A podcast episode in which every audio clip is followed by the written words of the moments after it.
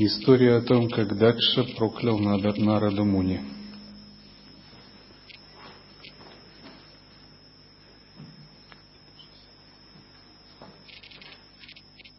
Дакша – один из сыновей Брахмы. Он был известен тем, что он вызвал гнев Шивы в свое время – тем, что не выразил ему почтения, и затем была развязана целая небольшая война. Не то, что не выразил почтения, он вел себя оскорбительно, нарушил этику.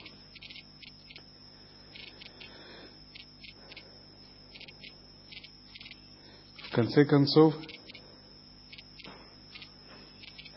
Дакша был благословлен Шивой и Брахмой.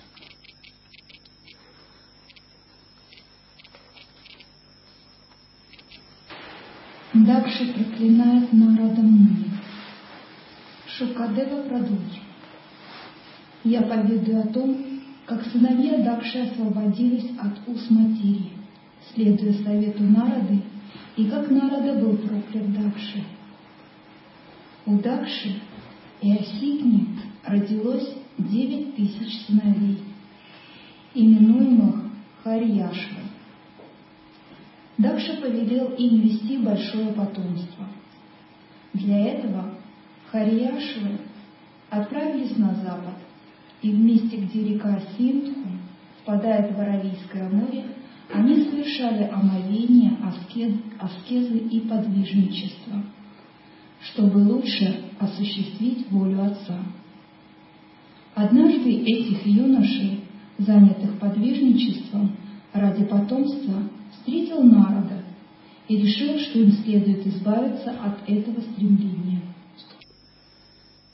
Целью Дакши было распространять потомство людей, так как он был один из праджапати, прародителей, ответственных за распространение цивилизации.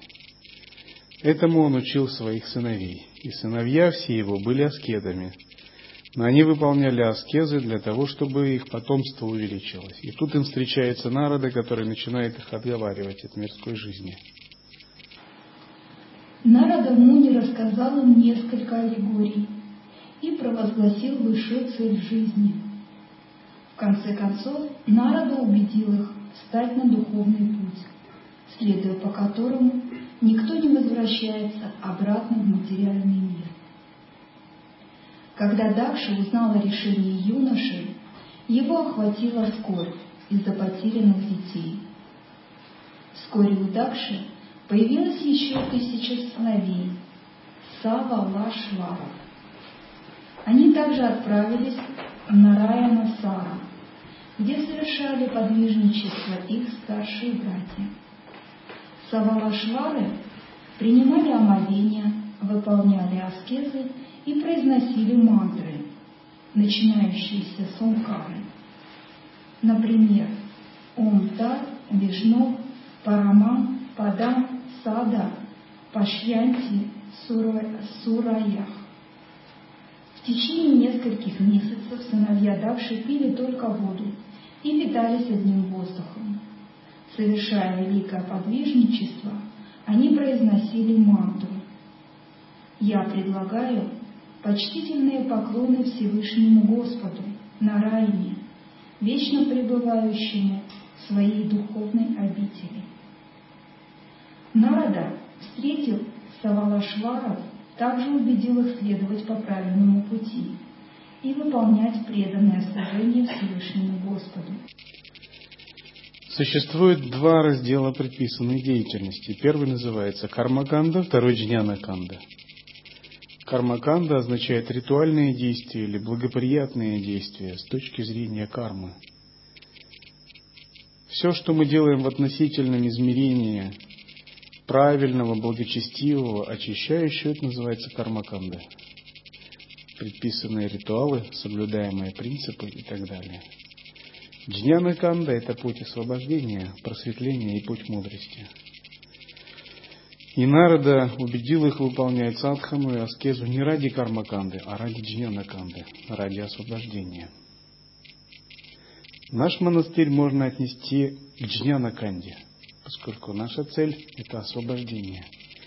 Мы не совершаем ритуалы ради богатства, увеличения потомства и еще чего-либо, ну, как главное – Цель практикующих – это обретение мудрости.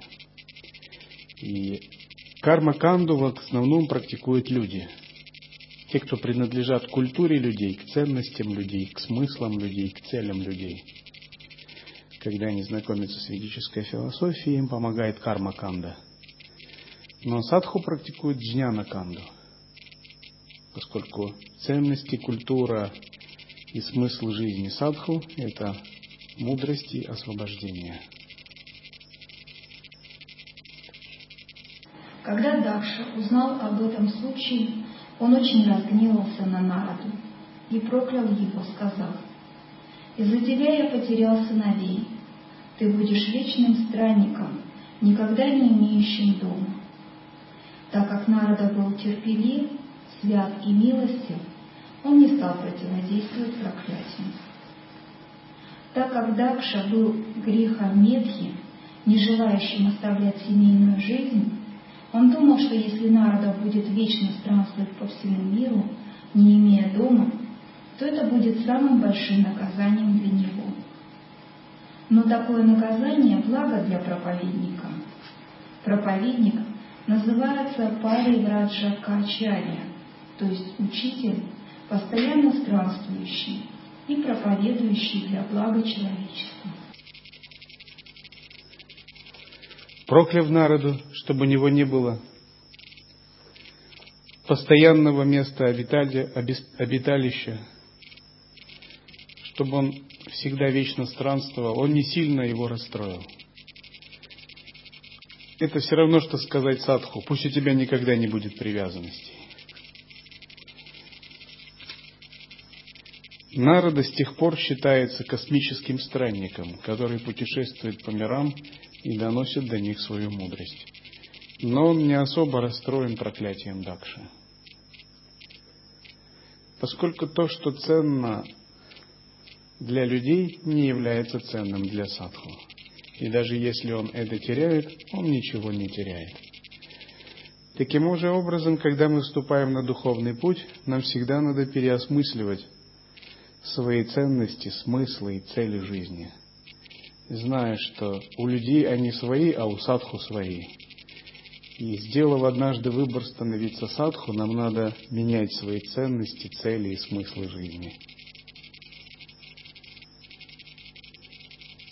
Например, кто-либо приходит и знает, что в мире людей выглядеть красиво, привлекательно, обаятельно для других – это что-то стоит – а ему говорят, надо голову побрить. Он думает, о, как же я буду выглядеть. А он не понимает, что это ценности людей. А в мире садху это не является ценностью. Наоборот, голова бритая в мире садху, о, молодец, значит, мундан садхана. Значит, это садху, достойно уважения, он отреченный, вайраги. И вот он думает и беспокоится, как же я буду выглядеть. Я перестану быть сексуальным привлекательным, перестану обаять других, что это у меня за вид такой будет. Его это сильно беспокоит. Тут надо выбирать, либо ты живешь по ценностям людей, либо по ценностям садху. Что в мире людей хорошо, в мире садху может быть плохо, и наоборот, что в мире садху хорошо, в мире людей не ценится. Разные культуры. Я сам видел как в Индии у одной девушки была такая серьезная проблема, и Бабаджи лично ее уговаривал. Она не могла расстаться со своими волосами красивыми. Но для садху это смешно даже. Садху хочет расстаться не только с волосами, он хочет расстаться с этой всей нечистой вселенной. Он хочет обрести нетленную, чистую, божественную Вселенную. Если ты хочешь получить что-то одно, ты должен быть готов пожертвовать другим.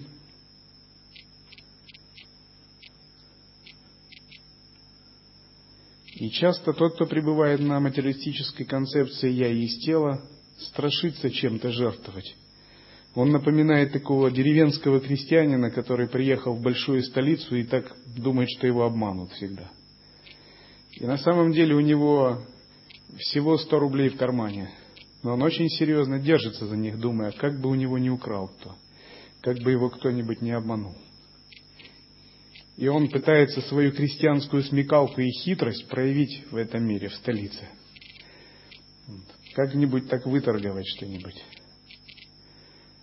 Но на самом деле материальный мир уже обманул все живые души.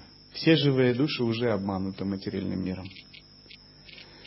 А в духовном мире, в мире освобождения, садху ничего не теряет,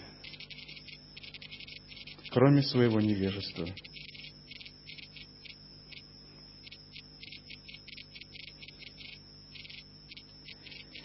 Если вы боитесь потерять свою гордость, не держитесь за нее. Чем быстрее вы ее потеряете, тем больше будет пользы для вас. А если вы боитесь потерять свою привязанность, теряйте ее с радостью. Чем быстрее вы это делаете, тем больше откроется вас.